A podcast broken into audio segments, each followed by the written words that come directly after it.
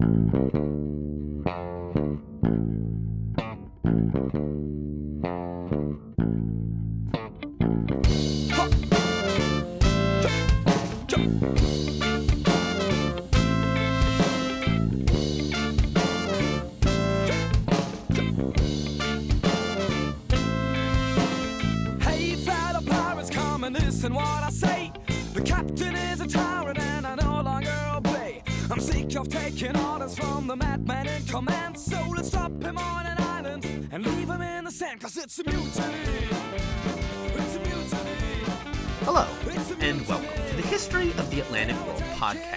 A proud member of Big Heads Media Network. I'm Jesse Weeks. What follows is my conversation with Dr. Robert Murray, a history professor at Mercy College and the author of Atlantic Passages Race, Mobility, and Liberian Colonization. There's a link in the show notes where you can buy this book, and as an extra bonus, uh, for the rest of this month, that's February of 2021, you can use the special promo code BHM21 for a huge discount on the price of the book, as well as free shipping. Now, before we dive into that discussion, I also really need to tell you about another great show from Big Heads. Uh, that's Dear World Love History. It's absolutely brilliant. It's produced by the outlandish historians, Adrian and Renee. And it's the other link in the show notes. They've recently actually completed a series on the golden age of the pirates, which is really one of my favorite topics, and, and the series is just absolutely wonderful. So, with that said, please check out the quick promo for that show, and then we'll get to the interview. Thanks.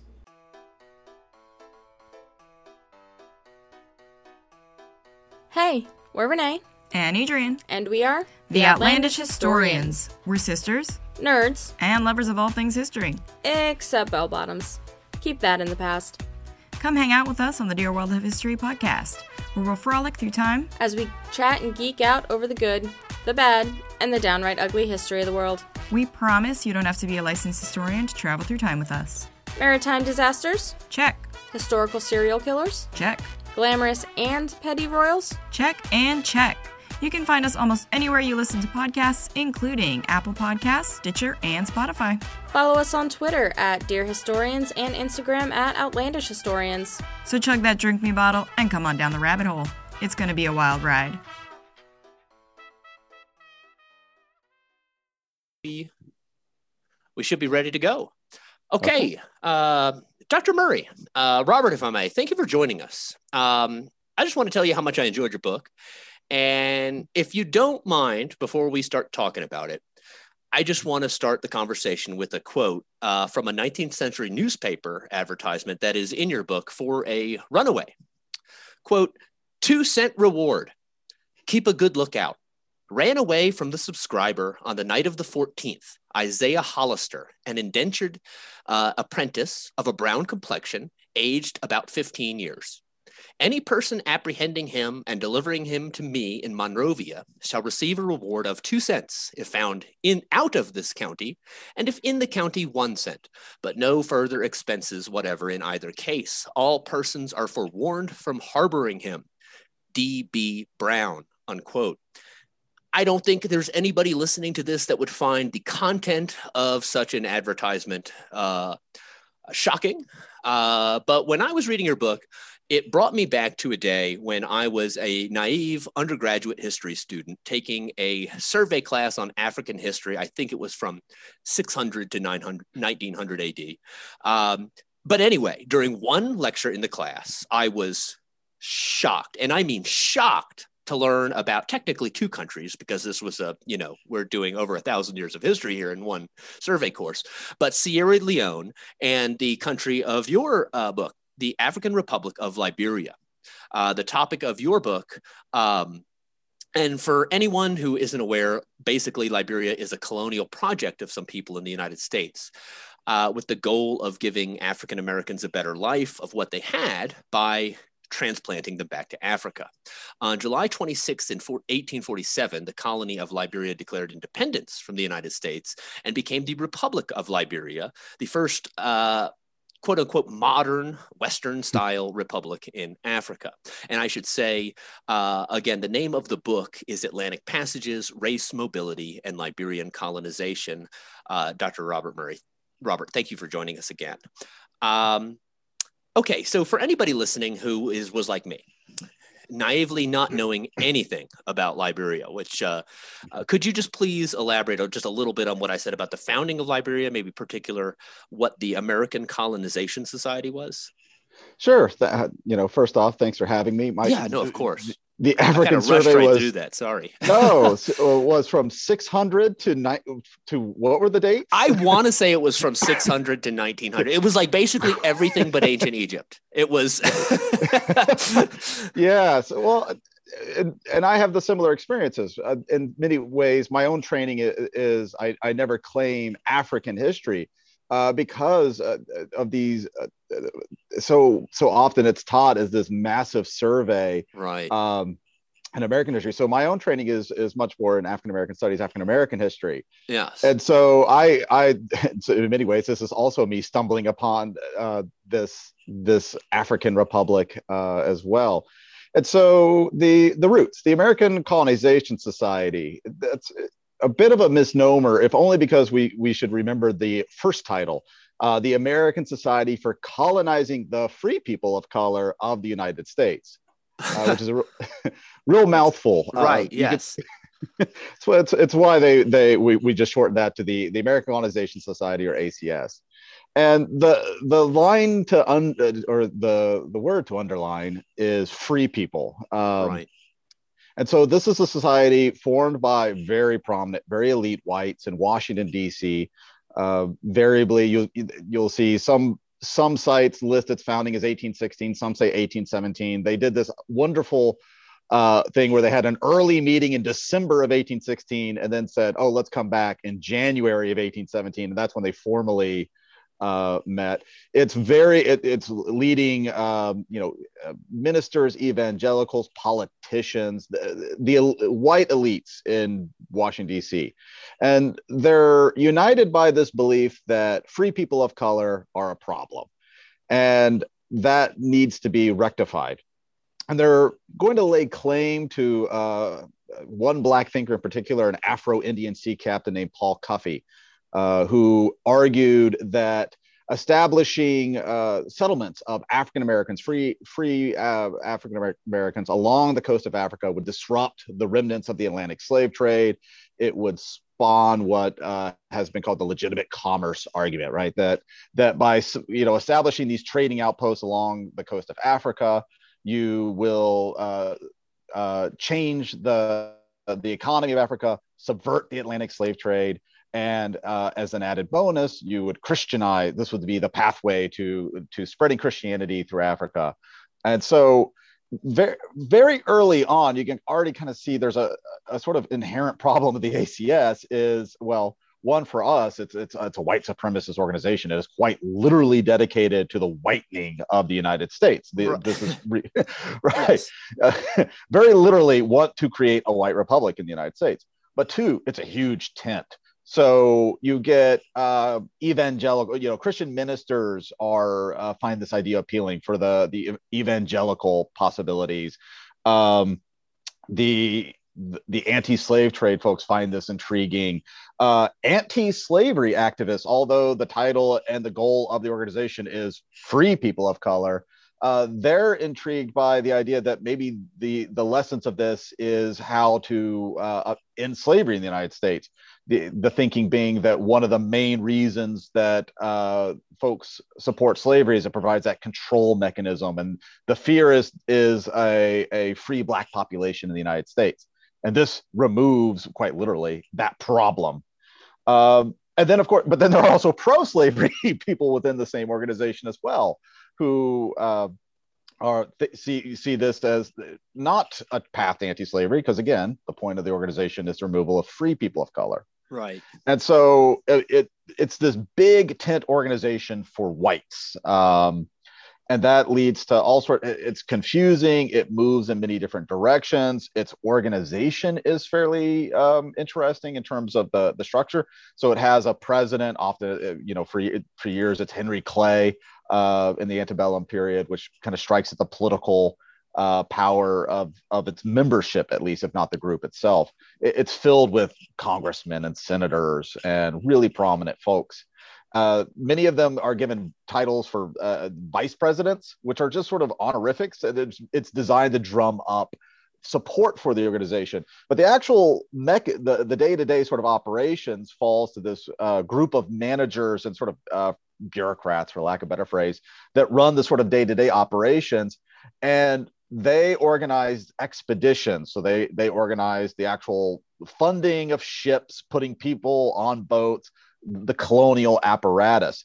And the funding comes from these state societies. So each state has its own auxiliary society.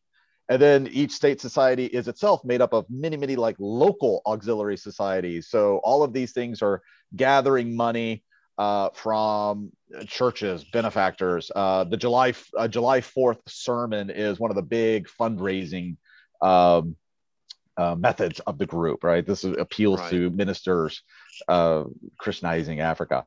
And so the money kind of flows up through this sort of very sort of complex, uh, it, it's almost like a pyramid scheme, right? The, the money flows up to the organization. And so each, like your little local group may be uh, uh, attracted to colonization for for one reason and the, the group you know next you know down the street might like it for a completely different reason and so they have these sort of cantankerous contentious uh, history because it's this big tent organization again of, of of white people at least. Right right. Yeah no that's one thing that i i really find that it, it yeah it, there were so many different motivations that that people would have for getting into that. And mm-hmm. now uh un, okay one thing that I, I found I definitely want to talk about um, in in because it's we're talking about uh, the 19th century here, uh, mm-hmm. colonization mm-hmm. in the 19th century, and it seems very very similar uh, to the exact some of the in some ways the colonization. I mean, obviously in some ways it's very different, but it, uh, the colonization uh, of the Americas, I guess, uh, especially for the the way life was very difficult for the uh, the people going to Liberia. Would you would you mm-hmm. like to talk about what what what would happen to these people? They're just I guess just mm-hmm. dropped off on Africa, and uh, especially in the early years uh, when this mm-hmm. first starts, uh, what what is happening? Sure. Uh, yeah. So there are some interesting parallels uh, to to to your point that one of the oddities of of uh, the American Colonization Society is it's a private benevolent society, and so it it, it, it I, hopefully it's uh, not uh, too out of line to immediately correct the host. Uh, oh, uh, no, excuse me, oh, please. No, yeah. correct me all so, the time. Uh, so one of the oddities when Liberia declares independence in 1847, it doesn't declare independence from the United States because it's not a colony of the United States. Okay. It, it declares right. independence from, from, the from the, the private enterprise. Correct. From okay. Private, yeah, yeah, yeah, yeah. Sorry. No, what you, you and you know, I, I, think I pretty much just summarized that from Wikipedia too. So now right. I want to look at that and make sure that they're not wrong too. Oh, I, I, I wouldn't doubt that they're. So I'm sure. yeah. No. Um, no. But that's a very good point. Thank you. Yeah. Well, no. It's, it's so it's this horribly complex situation, but it's also this well-connected society. And so what you end up with is this entanglement. The U.S. Navy frequently, um, you know, swings by and provides support um, under President Monroe, he when the United States um, um, abolishes uh, the Atlantic slave trade uh, as part of that um, uh, legislation, they decide that any they need a, uh, a, a receiving place. Uh, so if, if, the United States Navy intercepts any illegal gotcha. ships engage, yeah, engaged in the Atlantic slave trade, they they don't take them back to where the ship originated. They just right this con, this conflation of all you know all africa is the right. same. They just go to liberia. Yeah. and so and so there are federal agents. There's a federal role for liberia. Um it, it so it's this federal joint private organization that creates all sorts of, of complications. And so the the inaugural expedition to to create this new colony in 1820, the Elizabeth, that leaves from New York, they think they're heading to uh, Sherbro Island off the coast of uh, Sierra Leone uh, due to some previous connections. Paul Cuffe had met uh, an individual who uh, operated off that island. And so they think that's where they're going. And they get there and there's no fresh water. Um, so one of the important things about a colony is you're gonna need some water. you're gonna need some water, and so they end up uh, stranded in Sierra Leone, which is, uh, as you said, the the British equivalent to this colony. Yeah.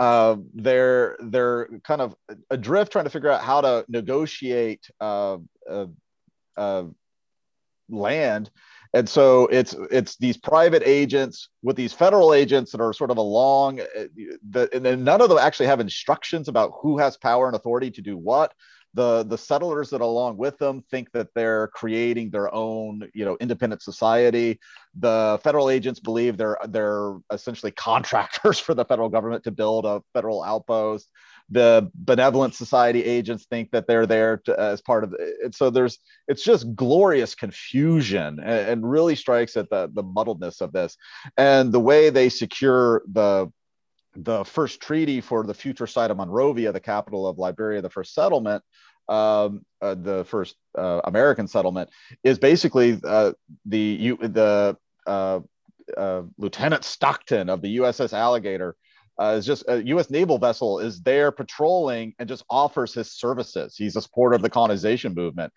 and so this relatively weak, you know, but it's it's not a nation state. It's a it's a private organization. They suddenly have the authority of this U.S. you know military ship sailing behind them, and that provides the the the military might and the threat of, of, military force from the United States to secure this treaty uh, from these indigenous uh, African peoples around uh, Monrovia, or the future site of Monrovia, I should say. And so there's uh, all sorts of uh, uh, conflict and confusion and muddleness that really has these sort of parallels, you know, to other spot spaces in the Atlantic world. And especially the the use of military so the the the dark irony or comedy of this is you have in many ways the the the you the might of the U.S. Navy is what secures the you know is the the stick that secures the treaty from these um, indigenous African leaders who are not necessarily thrilled with the idea of you know signing this treaty. Right. And then the U.S. Yeah, and then the yeah, no, I wanted away. to get it. Uh, yeah, I mean, what? I mean, that kind of gets into one of my my next questions is I mean, from the perspective of these uh, people who are living in, I mean, this, this, there isn't just a spot in Africa for the this the uh, the the society to set up a, a, city and a colony and and all these plantations and everything that they get going. Uh, what I guess, yeah. How do the uh, the the the local um, I, I don't know if tribes is the right word uh, but uh, the local African groups mm-hmm. uh, how how does some of these uh, what is their what is their feeling on on this right no it's a great question so one of the oddities I should say oddities peculiarities because it's not terribly odd but one of the the defining characteristics of Liberia even today it's it's remarkably diverse.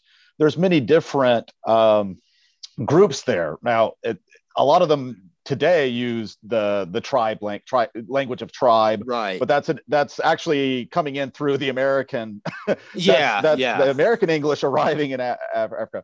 But they're uh, they're sort of stateless societies. Uh, they're frequently um, they're they're individual villages or towns uh, with a, a, a leadership they through genealogy you know sort of uh, shared ancestry owe uh, allegiance or uh, alliances with other towns or villages across the coast, but the, it's not, they don't land amongst a cohesive uh, confederacy. They don't land amongst a cohesive group, you know, a single African nation. Right. And so that one of the the mechanisms they they're able to succeed despite being relatively right they don't have the the, the full on force of a nation state. Uh, they have the, the the coincidence of when a u.s naval vessel is in their area they can call upon it for aid but it's not a sustained military presence.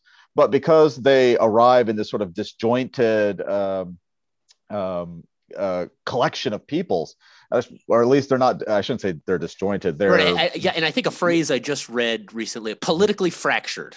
I guess Right. maybe too. Yeah. Yeah. their, their their their understandings of how their society works so even though they're bassa or grebo or vai their alliances uh, work differently and so as they as and they all have their own pre-existing historical uh, you, you know rivalries and and this this town has a long feud with this other town because of access to trade and things like that and so, as the society arrives and starts depositing settlers, they negotiate sort of individual treaties, frequently under threat, uh, violence, and force. But they find themselves, uh, you know, it's this kind of constellation. They they frequently find themselves with indigenous African allies in these conflicts. Much there again, much with parallels uh, to North America Right. or the Americas broadly. Yeah. Uh, and so they're they're trading partners, sometimes enemies, sometimes friends, sometimes allies, sometimes allies of convenience, and it's this really kind of complex matrix uh, of expansion. Add to this, uh, you get um, the those recaptured Africans, those uh, uh, Africans captured in the illegal slave trade that are from frequently they're you know thousands of miles away, and they're deposited in uh, Liberia, they get the nickname uh, the Congos. It's sort of a generic association that they come from the Congo region um, of, of Africa. And so the right, if you if you're Congo in Liberia, you you know yes you're on Afri- you're on African soil, but you're you know thousands of miles away from home right. what do you do? And so they become uh, very much allied with many of the uh, settlers as well, because it's it's the way to go. They have their own settlement, uh, New Georgia. Uh, Right. Uh, so Yeah, I, that's one of the neat things I think about Liberia I mean, just from, Mhm. I, I guess, from the history of of you know, I, I recently watched. A, this is kind of just getting us off on a tangent, but I think I recently saw or watched a, a like a YouTube video, just one of those YouTube videos, and it was, ants it was it was like. uh Asking a British person, what do you guys learn about the American Revolution? Mhm. And it's just uh, this is uh, so much of this is African history. This is also kind of American history. And I, I just want to point out to anybody listening who has ever asked the question of themselves, uh, what do they learn in Britain about the American Revolution if you live here in the United States? Uh, well, I think I should ask you, what do you know about Liberia? Anyway, uh, yeah sorry. i mean it's no but it, it, it's it's a great point. I mean i as somebody I, like i said i came i I, I have that kind of i'm always amazed. Uh, I, I had colleagues or know uh, people today they entered graduate school and they knew i'm i'm doing the history of this explicit thing in this time in this place from these years. And, and they knew that from day one. And i very much drifted yeah.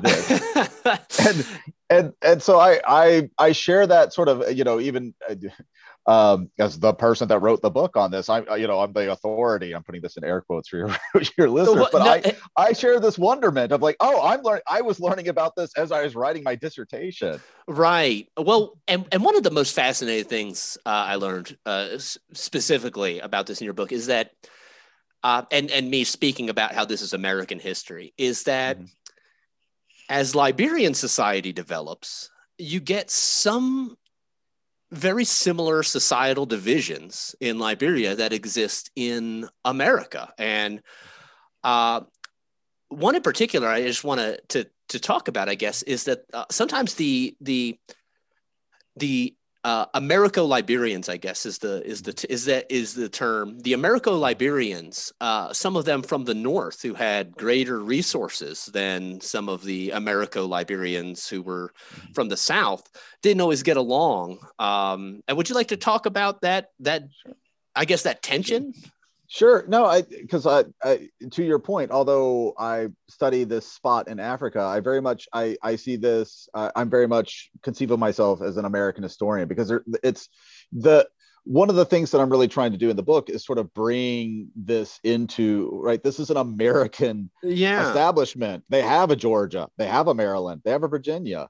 Um, you know, the, the, their, their, their, their structure of, of Liberia today is based upon counties. Um, right, right. so yeah, and that, that's why I wanted to read that that advertisement for the Runaway is because, and I don't think I fully clarified this now that I'm looking back at it, but I, I, would not be surprised. And I, I guess I don't think there'd be too many people listening who would be surprised if that referred to somewhere in Mississippi or Louisiana. Right. I'm sure, I'm sure there is a Monrovia County somewhere in the yeah. deep South, but, um, you know, and then to discover there's this surprising uh, American like advertisement. Uh, mm-hmm. Anyway, uh, yeah yeah and so i part so I, to kind of get at the so you've got um, divisions and, and conflict with uh, the sort of indigenous african peoples plural um, right there and then you have internal conflict as well. And i think to strike at the internal conflict is to note that at least amongst um, african americans right with, within the um, population of uh, free blacks in the united states colonization is n- not popular. uh, it is not. So it's a big tent for white people. Right. It is not for African Americans. And for all, uh, so I mean, right? You see this at uh, David Walker's appeal. And there's all he has one of his one of his sections is entirely about the colonization movement, uh, the the colored convention movement, the sort of beginning uh, of sort of na- nationwide political organizations within uh, free people of color that, that also launched state and local convention movement. The, the, the convention movement launches as initially as an immigration movement. They're looking for space to go somewhere else to abandon ship, so to speak, in the United States. Right. But they explicitly take Liberia off the table because it's this product of of ACS. Martin Delany, another great uh, thinker in the Black Atlantic for immigration, emigration with an E. Yeah. Uh, uh, you know, he Liberia is is off the table because they see it as a pawn of of the of the. It's not a black led organization or a black led society. It's it's this white. It's they're puppets of this white group, and so the so, so you know remove being removed far from home unappealing uh, the the colonization society seems structured to remove slavery's most art you know ardent support or excuse me ardent uh, opponents. Uh, you know remove them away to preserve slavery in the united states. There's the, the, a laundry list of way of things in which this is not appealing for african americans and so it's what it's widely uh, panned and dismissed and challenged and, and, it's actually one of the one of the most important reasons that you get the adoption of a um, uh, again air quotes for your listeners colored or negro identities. So you know if you think about like black religious institutions you have the african methodist episcopal church. African was a moniker used um, in the late 17 and early 1800s but what what makes this really just odd and complex is the colonization society while also being a white supremacist organization also ties into pan-africanism because it it it argues that this is a homecoming for these people that that blackness is the shared identity on either side of the atlantic and that it celebrates you know Afri- you know it, these people who are the dregs of the society here that are holding us back that are you know threats of racial violence um, in their natural uh, air quotes for your listeners their natural yeah. native home they'll they will thrive right. and so it, it, it, leads to this shift with it suddenly uh, African Americans go, well, we can't, we can't, we can't use this, we can't keep calling our, our organizations African because it's part of the, we're, we're going to be shipped away to this distant land. And so I bring that up because oh, I read, I, I when I was do, learning this history myself, yeah. and uh, I was, so that's the, the, the broad narrative and it's accurate what surprised me are the sort of individuals, the John Brown Russwurms of the world, right. who who do go. And John Brown Russwurm, he's he's um, fa- really fascinating character. He's one of the first uh, African American college graduates in the United States. He goes to Bowdoin. Grows up in Maine, like the whitest. I I think maybe still the whitest state today. Um, he's uh, uh, the child of a of a, an enslaved woman, and a uh, he's born in Jamaica, a Jamaica planter who relocates to Maine. He marries again. His stepmother, his white stepmother, says that she's going to raise John Brown um, in her family. and so he's raised in this environment he goes to college he he joins the same literary society as nathaniel hawthorne. Yeah. and and he beca- he's he's co-editor of uh, the freedom's journal first uh, black newspaper in the united states. And initially he right he's anti-colonization. He's part of this this this um, um, anti-colonization rhetoric and thinking. And slowly by the 1830s he, he evolves his position. And he becomes just so frustrated and tired of the united states he just says i'm i'm i'm off. And he and it he relo- he relocates first to become a newspaper editor he's eventually going to be I, the first I apologize if you can hear the dog drinking water right now. I'm oh. sorry. Oh. I didn't really think about when I set up my. I don't know if you guys can hear that. sorry. I'm sorry to interrupt you. no no I was what- like, I have to what- say something if people can hear this. what I'm not going to edit it out, is what I'm saying. It's, it's he's a it. big old. He's actually he's actually my roommate, and he's a mastiff mix with. He's like huge, so he's like drinks like. If you a gallon eh, of water. if just so you can see him, here he is right here, and he just when he is thirsty, he's uh.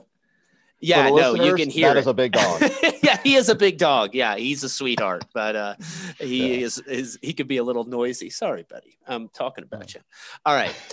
um, okay, I, I apologize for cutting you Oh, off. no. I, I don't know if uh, if you remember where you were. Yeah, and so uh, Russ, so I, what I what I what struck me is that there are they're they're small. Um, there are individuals that find Liberia an appealing option, and so I it, it, I began sort of thinking like, okay, what is it that what what is it that strikes these people?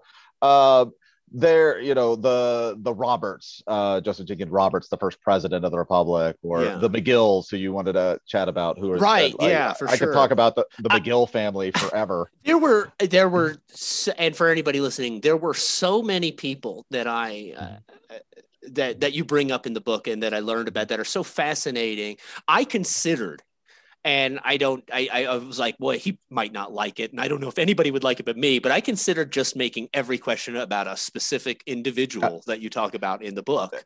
um but anyway i also wanted to to to to give a you know the wider context a little bit. No, but it, it, it's a, it, that's those stories are what what drew me into this this understanding that this is uh, a much more complex place. yeah And so when you for most histories of of Liberia, right, it's a fairly straightforward tale that uh, you know the these people are forced um, uh, you know they're formerly enslaved and one of the the main mechanisms is th- that an enslaver will will offer emancipation and relocation or continued enslavement and so the the narrative is is that this is an overwhelmingly uh, you know uh, forced population. They they are against held against their against they're held there against their will.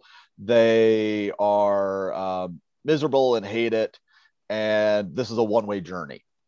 And once you start kind of reading their this is a very much a settler driven book. It really once you start reading yeah. their letters yeah th- those people definitely do exist but there's also this real complexity here about what is it that these people that chose to go there or found something different there what is it that they were looking for? And that starts striking at the sort of um, inequalities of the united states that begin to be replicated in liberia. And there's this sort of matrix. And um, one of the things that really struck me is that uh, I, I think, and this is sort of, uh, uh, I think you, you span Atlantic history. I mean, my God, what you, you start this I- podcast with the War of Jenkins' Ear. yeah, Uh, yeah, yeah. so- the we, we, I, I like to. I, I love it all. I like to, Yeah. talk talk it all. and I- talk about it. and I think one of the sort of I I don't know if it's a it's not everywhere, but one of the the things about thinking about Atlantic history is we because it's so vast, as it's so big, we're really good at finding that one movement, right? The, you know, so, the the settler society, the relocation, or maybe we can follow somebody who moves twice. But the sort of complexity and how mobile this society is, Yeah. uh, is really it, it's it's really hard to strike at and so i've i read, read so many books where you know the uh, liberian settlers they get on the boat in the united states they get off the boat in africa and, and that's it and when you start reading their letters you start realizing oh no actually they're they're coming back to the states. Right. Yeah. There, And, and in some is- cases, in ma- just making multiple trips. Uh, right. yeah. Yeah. That that was And- very interesting. and so you- one of the things that you start realizing is that these people that find something there the, the small population uh, that do what they find is that they can renegotiate uh, their relationship to the united states and so they you you do the mcgills come back many times and there's this matrix of reasons um, some are sponsored by the colonization society so the colonization societies because they're white driven the more successful of the state organizations in Maryland, in particular, uh, really suddenly it just dawns on them. It's like, oh, testimonials. We should have settlers come back and speak about life in Liberia. And so they begin sponsoring uh, folks that come back to to basically travel. Uh, education is a major one, we can talk about McGill later. He, you know, medical education. The, McGill uh, goes to Dartmouth. He's sponsored by the Maryland State Coloni- Colonization Society to go to Dartmouth to actually get a medical degree. He graduates. He's the first African American to graduate from an American medical institution, Right. and the only he, and he can do this at the exact same historical moment when other African Americans are being denied admission. James McCune Smith, the first uh, black uh, uh, African American graduate of a medical school, he has to go to Europe, Yeah. and and he graduates just a couple of years before McGill. McGill and him are actually contemporaries, and the only reason that McGill can can get into Dartmouth and get a medical degree is because he has this colonization sponsorship. These well placed Mm. uh, uh, whites right. uh, Okay. and so and so you know some are so they're coming back uh, sponsored by the colonization societies some of them uh, find themselves uh, in a position to come back and visit family that they left behind uh, some are coming back to to free family that they left behind enslaved. Some are just coming back to, for uh, lack of oh, it, it, it's touristy almost. They want to go back see family see friends. They want to go revisit certain sites. Right. uh, um, you know, John Brown Russwurm was goes back up to Maine. He complains about the prices of hotels in Boston, and, and and so one of the things you realize is they the the sort of Pan Africanism of the colonization society by celebrating their life in the colonies and saying that if you relocate you to Africa, you will be the you know you'll um, Christian you'll be you know Christianizing benighted Africa. You'll be elevating the society. You'll be the civilizers, air quotes for your re- you know readers, Yeah. the civilizers of this continent. and I, I and I think one- and one of the reasons I, I chose McGill and um, it, it- it's also because that's one of the you, you mentioned and he, he's a doctor. One of the I, I guess I remember in your book mentioning one of the the arguments I guess uh, against people like him who are just eager to go over to Liberia is well we. The, we, I guess, the African American population here in the states, we would really like the doctor, you, the doctor, to stay here. Yeah. Um, I, I think I remember a TV show where I saw the doctor get kidnapped, in fact, for something like that. But anyway, uh, at, at one thing I specifically want to uh, ask you about is because you mentioned, uh, you know, a big part of Liberia's history, I guess, uh, is before emancipation in the United States. Uh, would it be possible for a Liberian colonist to visit an enslaved family member? I, like, how would that work? Would that be just something that would be very dangerous, potentially dangerous, I should say, or? Um, Yes, Yeah. uh, it's it's something that weighs on them. So one of the things that they're very skilled at doing is holding these colonization societies accountable. And so it, it, one of the things I want to uh, get away from in the book is this idea of this sort of duped colonists. Like the these settlers, because the colonization societies have a very tenuous actual hold about on their colonies in Africa, the settlers really are engines that drive this movement. And one of the things that they do is hold the societies accountable. And so there's letters going back, and they're they're they're filled with que- questions. It, you know, if I uh, go back to the south, what what will happen? Is it safe? What are the you know ports? And what you end up with because it, it's all sorts of really odd things. So because these are individuals in a colony of a private benevolent society they don't actually have any sort of national identity themselves many the, i i use the term american liberian it's it's sort of taking their later identity and projecting it uh, back in history I, I just had to do it as a shorthand because Right. saying you know Oh, no, settlers no. and their children Yeah. at time. Um, but they all call themselves Americans, but they don't have any sort of uh, they're they're- they're sort of stateless in many ways. yeah. And so McGill to get you know he arrives in Maryland and then he needs to go up to uh, New Hampshire and he lives in Vermont ac- across the river. And so the Colonization Society prepares him with this sort of odd document saying of who the, he is. And it's like a passport. They get the local like baltimore judge who supports the colonization movement to sign off on it. But and so in, it, in this exact same moment uh, african americans are denied passports right? They're denied these travel documents. These colonization societies are sort of functioning as weird surrogate state departments for their own organizations. They're sponsoring these people. They're um, and and for the liberian settlers they do not want to ride jim crow. They are not interested in um, in segregated living you know uh, spaces or segregated travel accommodations. They that the they left the united states because of that. They have they have celebrate you know you celebrate us in africa. We are the tip of civilization's spear.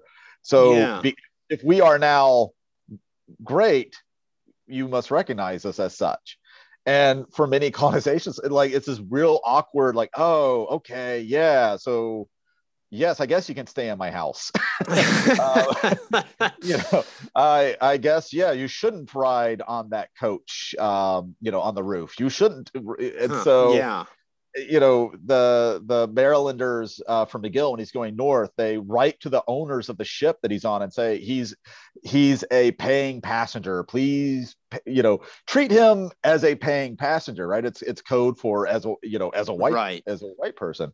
And so they're they're they secure uh, like like i said the first african american graduate of a medical school. They secure all sorts of training um, uh, accommodations travel uh, prestige the maryland uh, colonization society that named Russwurm uh, the governor i should mention.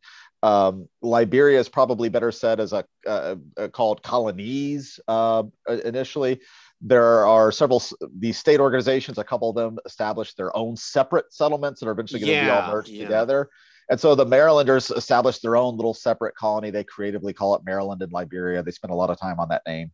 And so um, you know they named russwurm an african american. There he's actually the first uh, uh, african american um, or black governor of a, a colony. And so they he come when it, when he comes back to the states to visit they throw a banquet in his honor. And, Yeah. and so you have uh it, just to underscore how the the paradoxes here you have colonizationists who are actively trying to create a white republic. You know the the the the the prophets of you know racial uh, unrest and that a, a free black population in the united states will will create uh, social unrest and disharmony and, and race wars that that's what they preach and they throw a banquet for a black man and you know the, the later the president of the the colonization society real you know he makes he remembers the the irish the white irish waiters being perturbed that they're supposed to serve this this africa you know the, Right. and so it's really uh, yeah it's really complex and they they really do uh, in some ways a remarkable job now there's constraints to that and this gets back to your question which i'm bad about rambling so no, no, no. That's okay. Uh, but this goes back to your question about the divisions within that society like for the the the there and it also ties to your quote about two cents reward um, so you have this runaway indentured servant ad but the, the the the offer isn't dollars it's pennies. And that really reflects the sort of economic realities of these colonies. For many uh, you know th- there is a larger population of formerly enslaved people there. Uh, so they have uh, issues of poverty obviously. Uh, issues of finding you know cash you know how do we make money? What's the the economic engine that drives this colony? So it's it's broadly a poor colony and so uh, sponsorship by the colonization societies both in the, in the the the bureaucracy and so many of the early governor positions were white but like the assistant uh, governor, the assistant agent, is what they called it, Yeah. uh, or the colonial council. These are all settler positions, and they all, you know, if you're the the storekeeper or the secretary, these all have salaries, and so you have already some some natural prejudices that uh, or that a, uh Liberian settler who is literate, uh, who is freeborn, they already come into the colony with you know previous advantages, yeah. and then they can secure secure those colonial positions, which gives them more advantages. Uh, gender is a significant role because uh, one of the main sponsorships for these transatlantic travels is uh, you know speaking before audiences about their experiences in Africa because the audiences are um, mixed sex, occasionally uh, mixed race. The the colonization societies want men to do it, and so you have uh, you know you mentioned uh, one of the names Charles Scotland. He's this fascinating character. Um, he, he for most of the the the speakers that they employ, they're they're usually people of prom, you know, if not the governor, they're they're people that found success. They're usually colonial administrators. Scotland's pretty middling. He's not uh, impoverished, but he's not uh, their normal spokesman. But he's Mm. the sort of venerated, revered. He's sort of an older man. Um, and so he's able to come back and do this American travel with colonization sponsorship because uh, essentially he's a man. right. And so you've got class issues, gender issues, uh, freeborn versus formerly enslaved, um, and then obviously racial dynamics as well. Racially ambiguous uh, folks like Russwurm, like Roberts, like McGill, uh, that be, because they have advantages due to white understandings of, of that uh, racially ambiguous, the, the so-called mulatto class is uh, elevated above um, um, you know, the quote unquote pure African. And so it's many of these uh, racially ambiguous folks are the ones that they, you know, sponsor or support, you know, name to their positions of authority. And so that it's there's some real uh, there's colorism within this Liberian society and class and status and, and gender all uh, swirling together. Uh, no, I, yeah, no, it's uh, far too complicated for for one day split between that and Sierra Leone in a in Oh. a class to go back to that. Yeah. Um, and I also want to mention uh, uh, too. I want to. Uh, I'm, I'm looking at my questions for the. I think I've mentioned this before in a previous interview. I, I tell everybody I write my questions down, and uh, sometimes I don't necessarily ask them in order. But um, okay, I, I also I, I just think this is really funny, so I want to ask about this. Um, some of the the economic problems of the uh, colony, uh, I, or a lot of it, I think, has to do with the like the the poor management and the confused nature. To get back to that, um, I just want to. You, you mentioned a line that I just thought was really funny. Uh, a, a merchant who is writing an addendum to a previous letter. "Quote: I mentioned prunes to you. I am told they do not grow in the tropics." Unquote. And, and just beyond the humor in that statement, I, I really suspect that a lot of the colonists themselves don't really appreciate that sort of probably mismanagement that uh, to them isn't as funny as a joke about prunes. No. Um, do you want to talk about how, how does this economy, I guess, start? with the- the- How does that get go? I mean, how does Liberia work? I guess. Sure. Yeah. Um, I, I, in some ways, the answer is barely. But the the, uh, the yeah, the prunes comment is great. That that's a that's a Baltimore merchant who's you know they that's they they have um, uh, so one is the sort of armchair uh, geographers and planters in the United States. So their vision, to, to, to go back to your earlier point, their vision of this, that, and they they write off Liberia has a high, an enormous mortality rate. Uh, the, it's the acclimating fever. You're you're introducing Americans to Yeah. uh, tropical diseases. Uh, the the the mortality rate is really high, and immediately the colonizationists, being the boosters, say, well, it's just like Jamestown you know, James, eh, they they really do envision Liberia becoming this mo- this United States in Africa. This is going to be uh, you know the the Niger River is going to have steamboats and be mistaken for the Mississippi River, and they're armed with you know they this monthly you know uh, journal, the African Repository, and they've got the maps, and they say ah you know, and they're just they constantly sending ah coffee, prunes, uh, which I I don't know how much how profitable prunes would be, but.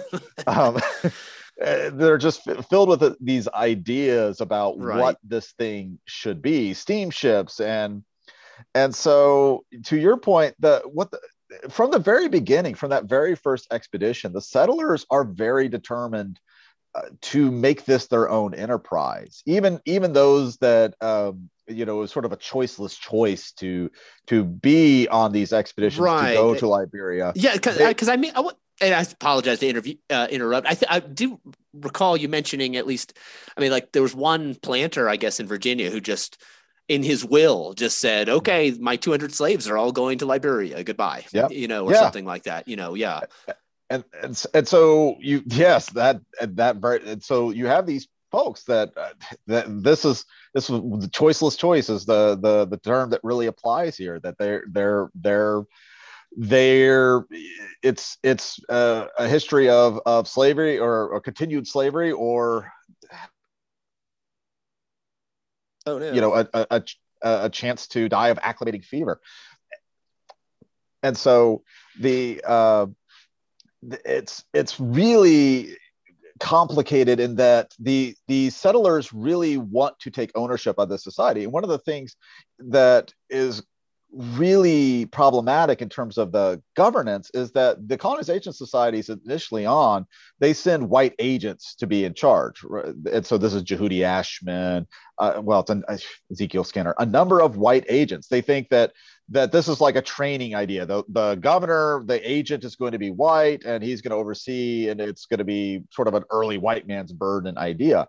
And the settlers are not at all interested in that arrangement and so, uh, what you find very early on, they the there's such discord in the colony. They have to send their their longtime uh, secretary, guy named Ralph Gurley, who basically is the American Colonization Society. He like edits the journal. He is their secretary. He runs the correspondence. He is the the white colonization. He is the the the figure the the most prominent like white colonizationist in terms of like running the organization. And he has to get on a boat go go to liberia and look look around. He creates this report and he says yeah our our what we think is going to work it's just not. And so he's the one that says yeah we just need to create a settler council. The vice agent is going to be a settler. And they really like this they're they're we can either recognize what they are what they are creating or we can just pretend like this isn't the reality on the ground. And so what ends up happening is the sort of colonial bureaucracy, the the colonial council, the judges, uh, the, the the assistant agent, the lieutenant governor, for lack of a better phrase, are all settlers.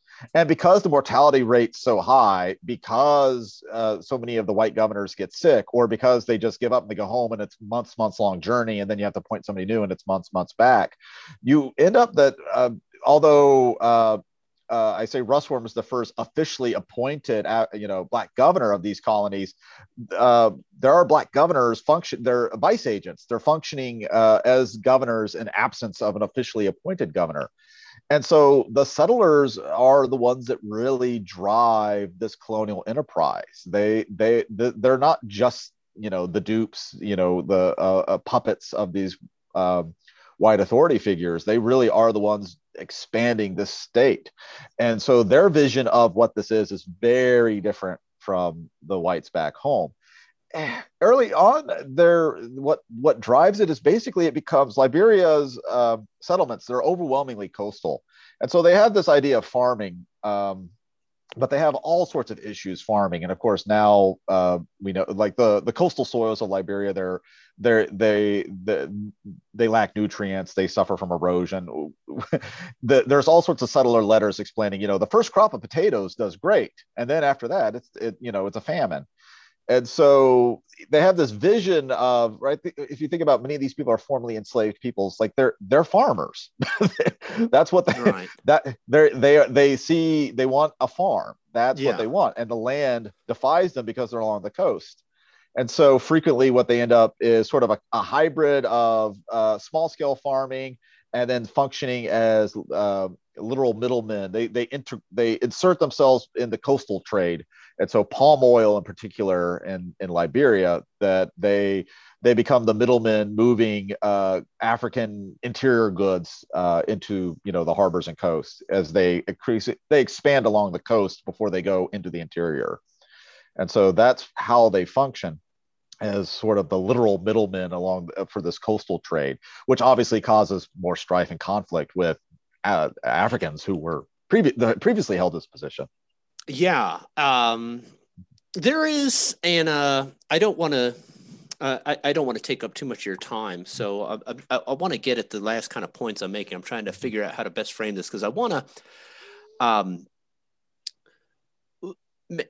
one of the I, I to I uh, I don't know if ironic is the right term. I don't know. One of the most bizarre um, I guess, consequences of all of this is that the Americo Liberians, who a, lot of them, I, I, guess, are becoming are becoming the agents, I guess, of American or Western civilization or whatever. And you talk a bit about people, uh, both Africans, Native Africans, uh, and uh, Jehudi Ashmun. Uh, uh, I think I think he's a, a, a white American. Uh, at, at, any rate, people in America and in Africa, people who start referring to Americo Liberians once again, African American colon. you know, just to, to be cl- totally clear, we're talking about African American colonists in Africa who become quote unquote white uh, mm-hmm. which really kind of puts, I think, the nail in the coffin that race is a social construct, if, if anything would. It's, but, it's, the greatest example. it's the, um, I, am biased, but yeah, it's the greatest example. And, and with that said, uh, I, I, also want to make sure I, I, I quote you. I, I, really liked this passage uh, from your book, and I think it kind of gets at the heart of the arguments you're making. Um, quote, this may be an apt summation of colonial Liberia a series of small things that added up to great ones. The military coat, a silk battle flag, the ability to write back to the United States about your manly stand against savagery. All of these elements were designed to elevate the settlers into the roles of masculine tamers of the African wilderness, much as the European descendants of white colonizationists believed their forefathers tamed the American wilderness. The possibilities for martial glory were one of the first lessons for male settlers, unquote, in, in Liberia, that is.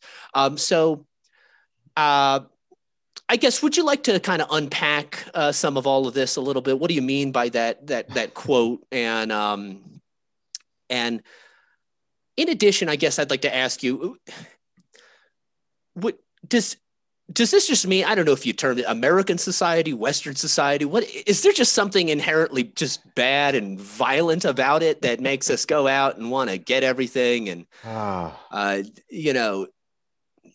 Yeah, that's a great question. Um, well, so I, I don't know how many of your readers are poor graduate students, but so let me let this book began when I messed up.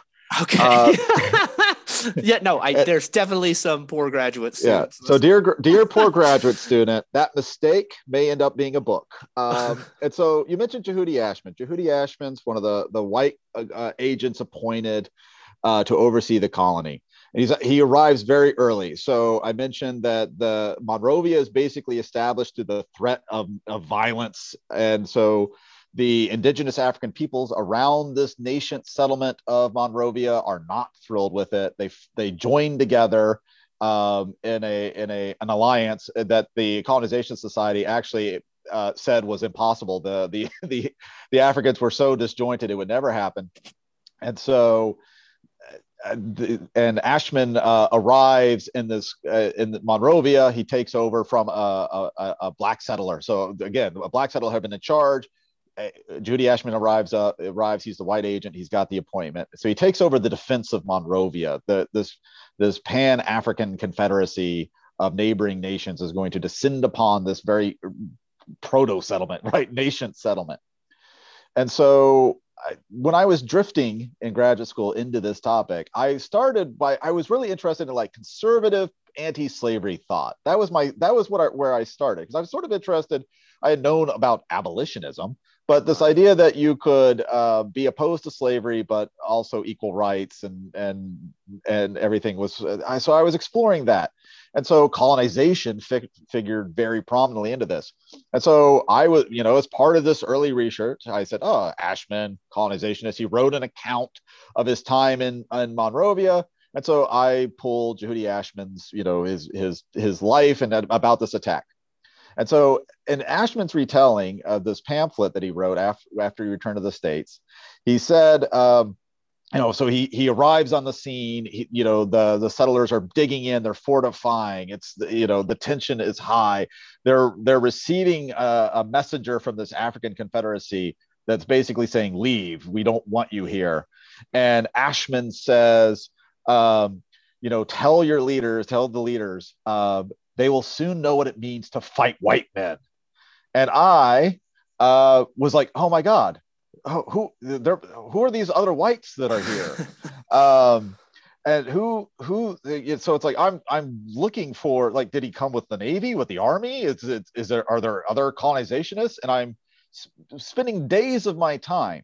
And now here's my mistake. Uh, microfilm. Hadn't been quite familiar with it Ashmun had a nice little. Uh, now it's not totally my fault, but the the microfilm had a big old crack in it, and Ashmun had put a little asterisk after that Whiteman statement, and the crack obscured the the asterisk, and I hadn't zoomed all the way out, so I didn't see the footnote, and so I I couldn't. I was like, what the hell is Jehudi Ashmun talking about? And so I went back to the source. So there, there's, there's, there's your good uh, for your graduate students. Uh, it's okay to make a mistake. Go back to the sources. Okay. And this time, awesome. and this time I zoomed out. you know, I got the whole page, and it's like, oh, here's a footnote. And he said, and he, for his audience, uh, who right, he's writing the 19th century Americans. He says, white men is uh, a term on the coast for anybody you know who's civilized. Yeah. And I went, oh, the white men are the settlers, the African American settlers. And that and thus began and that's where the and book began. Opens a can of worms, yeah. and and so for for these West right, so to go to your point about race as a social uh, uh, so, social structure, uh, construction, the indigenous Africans, when these settlers get off the boat, they're, they're, Virginians, they're Marylanders, they're New Yorkers. They, they speak English. They're Christian. They, you know, they wear top hats and frock coats, right. um, you know. Uh, and so for uh, these West Africans, they look at the behaviors of these settlers and they identify them with the Euro Anglo American traders who've been going down the west coast of Africa for centuries now. And they just call them whites. They, you know, right, their identity of themselves is black. And so they just call these newcomers whites. And for these settlers who the whole reason they're on they're on this shit, the whole reason they're in this new settlement, the whole reason they're in this foreign land is because their blackness was problematic um, in the United States. Boy, they they noticed that. Yeah. And yeah. so and, and so did the colonizationists. And so it becomes this sort of odd um, thing that it the the whiteness of the settlers in this time in this place becomes a real sort of point of of celebration. They actually the the colonizationists use this to sell the colony. They say because white is good. White, they're they're a white supremacist pan African organization, and so they say the the the indigenous Africans are so in awe of the settlers they they call them white, and so that's that's one of the central paradoxes of this movement that I get at is that the the the I call them the prophets of unending you know racial violence that that you know the whole idea is to create a white United States because free people of color can't exist here. These very same people are very aware that race actually can change and evolve and shape. Um, and a few of them, one of the the uh, one of the few uh, whites that I really focus on in the book, Moses Sheppard. He's the merchant who wrote about prunes. Sheppard, um, he goes all in. He writes about how I like this. Uh, you know, uh, I like this African. He calls it a construction. That was the that was my aha moment when I, you know, you're in a graduate seminar and you think you're so good. It's like, oh, I'm so smart. I I know race is a social construction. How, I'm a brilliant pebble. And then you read, you know, somebody somebody using that word. I love that. I like the construction, and, and he's writing it in 1830. And you right. Go, okay, maybe wow, I'm, yeah. yeah, maybe I'm not. maybe I'm a 200 years after the fact. Um, and so that's that's that that whiteness gets play, you know it gets tangled in with the the ideas of civilization and the elevation of these people and then the propaganda of it. And it you know i try to take seriously the the sort of african understandings that, of, of this but it it creates um, a sort of intriguing and and um, problematic. And since you read the book i'll ask you if if, oh, no, if no, uh, your yeah your thoughts. Um, um, so it raises all sorts of interesting questions for this Black Atlantic model, right? Because right. this, in many ways, Liberia is the the sort of the de- definition of what the Black Atlantic is, and yet within it, blackness and whiteness are really contested. Yeah. Uh, well. Golly, um, now you're really putting me on the spot. I, you know, I, a couple of things, I guess, that uh, I, I, would like to mention, just that uh, got me thinking about your book. Yeah, I certainly had me think, you know, I think one big part of the the Atlantic world, I guess, is just like this big melting pot where we're all becoming just modern people and it's not mm-hmm. necessarily a good thing or, I, or a bad thing. I don't, you know, it's a, yeah. histor- historically very violent and everything. And, mm-hmm. um, it, I mean, it's uh, yeah, no, it, it made me realize the complex, the complexity of the Atlantic world. That there are, mm-hmm. you know, it's not as, uh, you know, gosh, to, to use bad, yeah. it's not as black and white as uh, as just yeah. you know the Atlantic world was. I I, yeah. I, I, don't know. I, I don't even know where I'm getting with that. The other thing I I I. I mentioned because I specifically want to was getting at, you know, is there something just wrong with the with the, with the American society or Western culture? The violence. I was struck. I was struck with how similar uh, with the violence and uh, you know one thing that i one reason i started my podcast is uh, i wanted to get to a question that or, or, answer a question for myself by you know researching this topic of why portugal and spain and mm-hmm. i kind of got the you know the the long term answer i kind of got is you know a little bit about the abused abuse, and they were talking about a part of the world that was conquered by Rome, conquered by Islam, reconquered by Christianity, and just mm-hmm. you know the kind of people who are just not necessarily great people. But what, why I bring that up is I was struck by the amount of people who were uh, were African Afro Spanish, I don't know what the term is, you know, Muslims mm-hmm. in Spain and Jews in mm-hmm. Spain who would participate in this conquistador lifestyle, I guess. Mm-hmm. And lifestyle. and no, just and really, and we're talking about four or five hundred years difference, and there, it's the same kind of mechanism I noticed is mm-hmm. being used is f- conquest to achieve greater social power, I guess, in your uh, society. Yeah. Anyway, uh, I noticed no, uh, that. Um, I, no, I, I think no, it's a great parallel because yeah, it raises the is violence.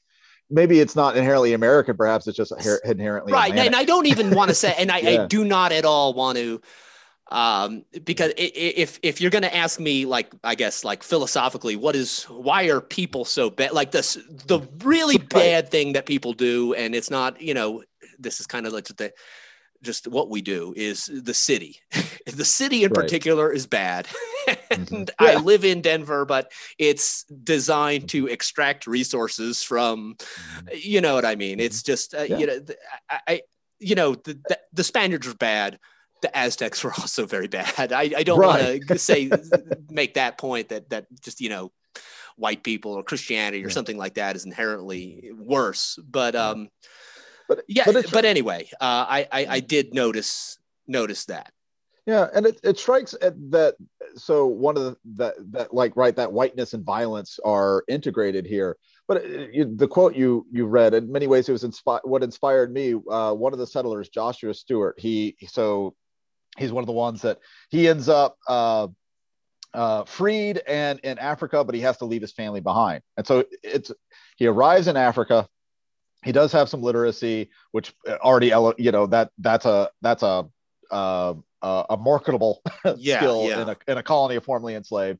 And so he writes back to his uh, former enslaver uh, to basically just pass along a message to his to his mother, who's still enslaved, and he you know it's it's sort of a would you please you know my my my you know my love to you know the ser- your servants uh, he uses that language but he signs it sincerely joshua stewart and then it's sergeant of the militia.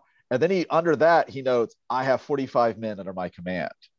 Right and, and and so it's this sort of subtle like right what a what a facet like the first thing you go back to the your former enslaver the person still enslaving your family and you assert masculine violence that you know i'm in the i'm a sergeant of the military and i have men under my command. Yeah. And, and yeah right this i and so liberia is an expansionist state built uh, through violence. And they it, it, there's a reason why the modern nation well 19, you know there's a coup in 1980 and it devolves into civil war. It, it is a settler society built upon expansion and violence which is whitening um, in many ways. So it's it's no surprise that Jehudi Ashmun you know when he's when he goes when he tells the African leaders they'll you're gonna you're gonna fight white men even though he's the only if he was in the United States, he'd be the only one that they would identify as white. Right. But that right. that that that those things are so uplift um, sort of racial constructions and and the evolution and progression of race and whiteness. There's there's something there um, to it that's remarkably complex. Yeah. Um, wow. No. Uh, well, anyway, uh, okay, folks. Uh, I think there's an awful lot more we could talk about. Um, uh, Dr. Murray's book is fascinating, and this conversation has been fascinating. Thank you very much. But uh, I think we are about out of time. Uh, so, folks, if you want to learn more, once again, the author is Dr. Robert Murray. The book is Atlantic Passages Race, Mobility, and Liberian Colonization. I've left links in the show notes so you can easily find and purchase the book. Um, anyway, uh, thanks for listening. And until next time, folks, see you later. All right.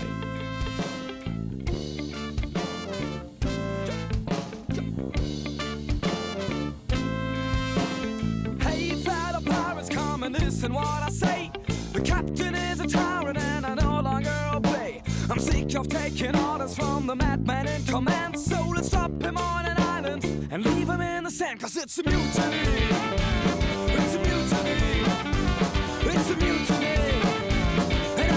Taking over the ship. It's a mutiny. It's a mutiny. It's a mutiny. And we're taking over the ship. Shit.